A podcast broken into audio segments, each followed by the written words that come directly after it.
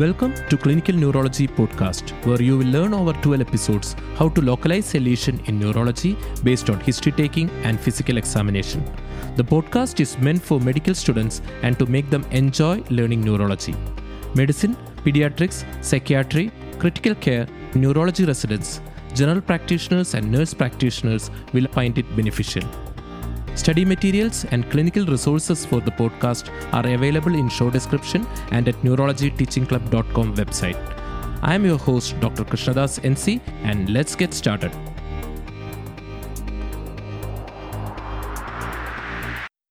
Ataxia is a common symptom with which a patient presents to a neurologist. An ataxia case is often kept for final year medical school clinical examination. Ataxia is defined as a lack of voluntary coordination of muscle activity. A cerebellar pathology usually causes ataxia, but it can be caused by defects in proprioception and vestibular function. The cerebellum regulates muscle tone, posture, and equilibrium. One of the major cerebellar functions is the automatic excitation of the antagonist muscles at the end of a movement, with the simultaneous inhibition of agonist muscle that initiated the movement. The cerebellum acts as the orchestra's conductor and finally coordinate the gross movements done by the pyramidal system. Cerebellar ataxia results from defective timing of the sequential contraction of the agonist and antagonist. The movements err in speed, range, force, and timing. A patient with sensory ataxia will have sensory symptoms like paresthesia, and ataxia will be more on closing eyes, usually described as a wash basin sign. Patients with vestibular ataxia often have vertigo. Both vestibular and sensory ataxia won't have other features of cerebellar ataxia like dysarthria, tremor, etc. We will focus on cerebellar ataxia in this session. We will learn the approach to a patient with cerebellar ataxia. At the end of the episode, we will understand the cerebellar anatomy and connections of the cerebellum, the symptoms produced by lesions of the cerebellum, localize from symptomatology of the patient which part of the cerebellum is involved. The cerebellum is located in the posterior fossa. It lies dorsal to the pons and medulla oblongata. It is separated from occipital lobe by the tentorium cerebelli.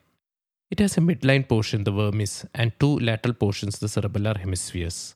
It has two fissures which divide it into three lobes. The primary fissure divides it into anterior and posterior lobes.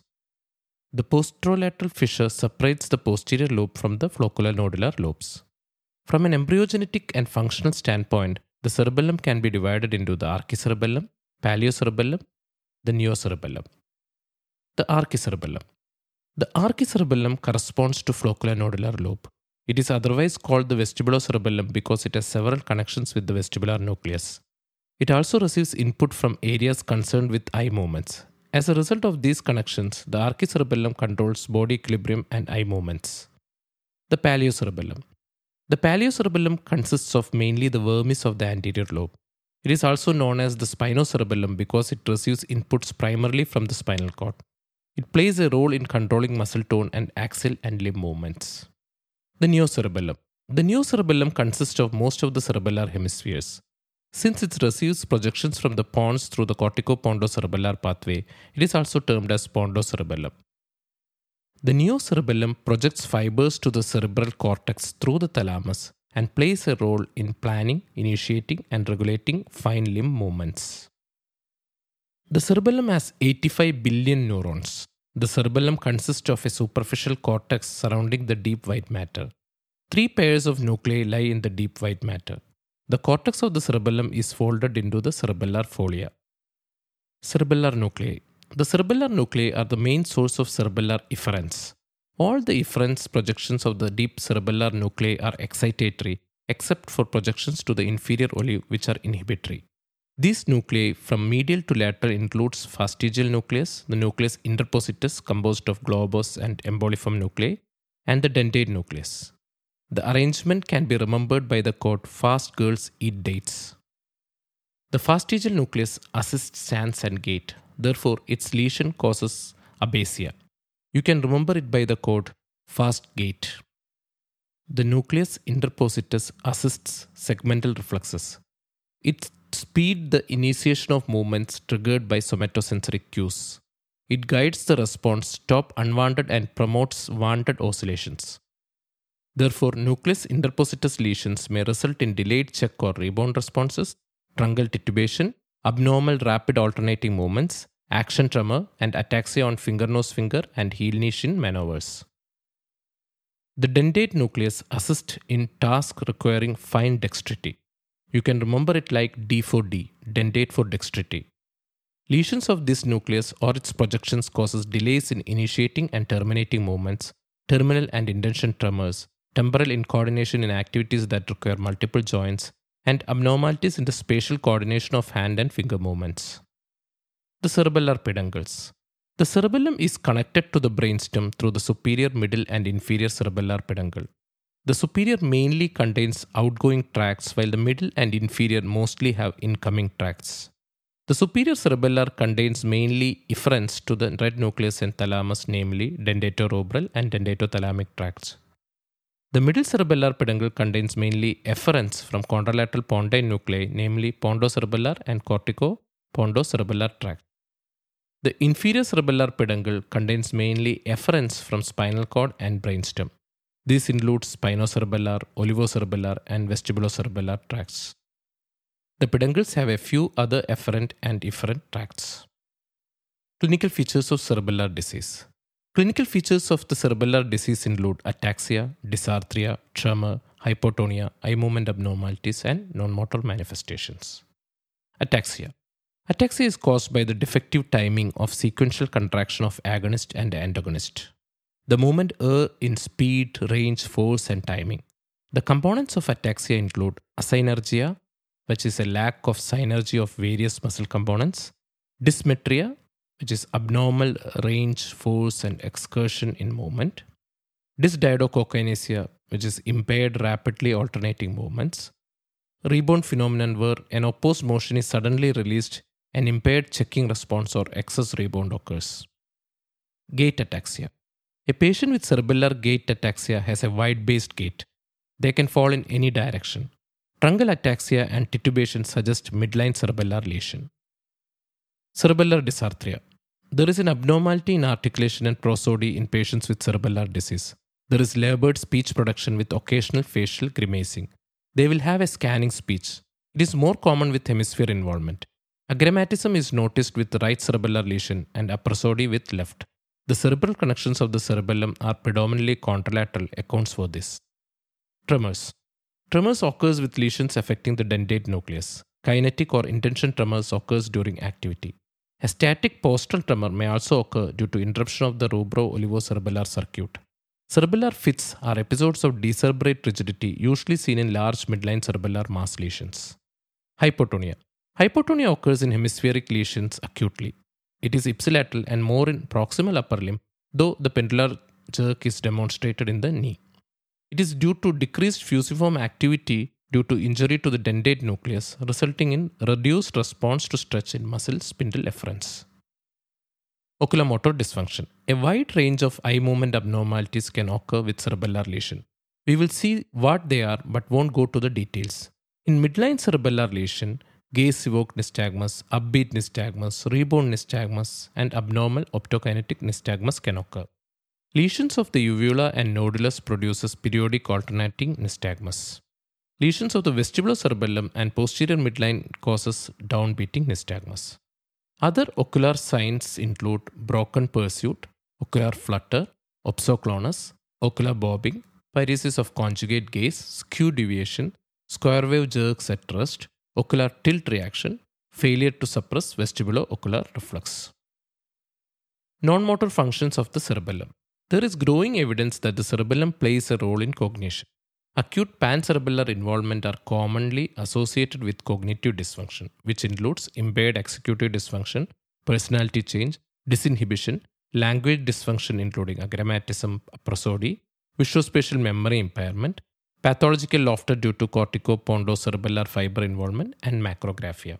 The disruption of cerebellar modulation of neural circuits, including prefrontal, posterior parietal, superior temporal, limbic cortices is implicated in cognitive dysfunction.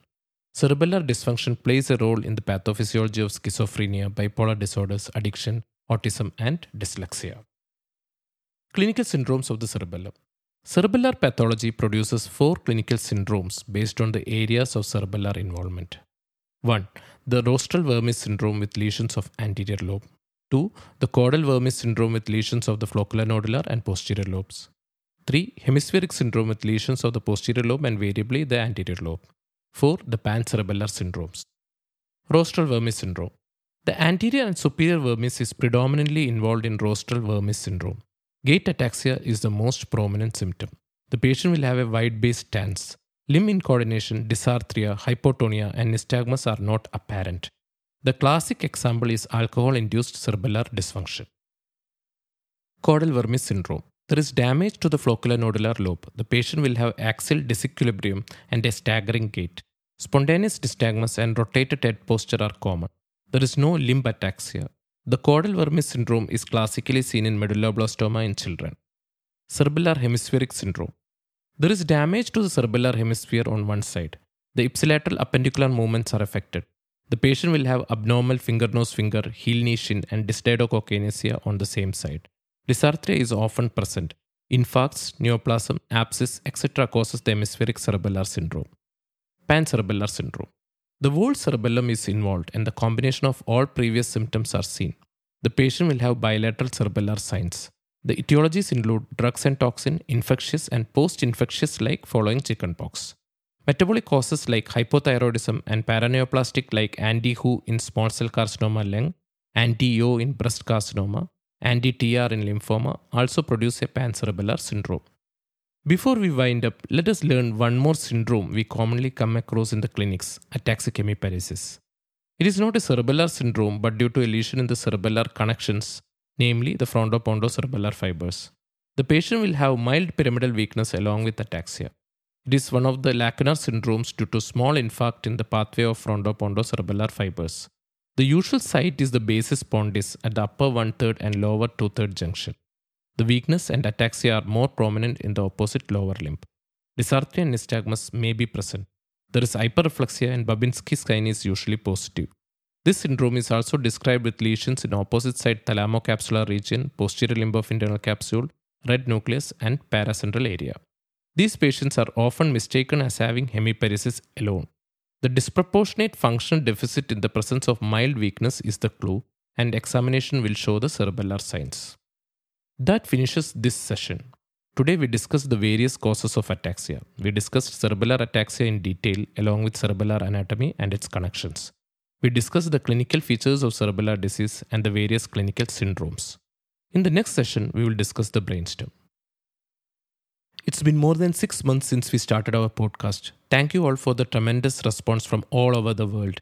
The podcast has been downloaded more than 8,000 times from over 80 countries.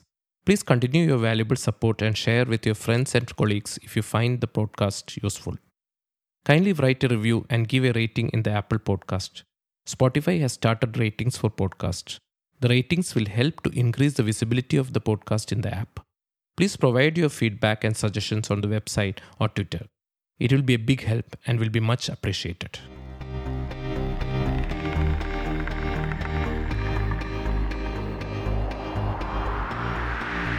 Thanks for listening to Clinical Neurology Podcast. Kindly subscribe and review if you found it useful. You can follow Neurology Teaching Club Instagram account for exclusive figures of this podcast and visit our website neurologyteachingclub.com for more resources. The podcast and online content are meant for medical education only and should not be used to guide clinical decision making and treatment. You can find more of this podcast on Apple Podcast, Spotify, Google Podcast, or wherever you get your ear candy. It's KD signing off, and until we meet next time, spread knowledge.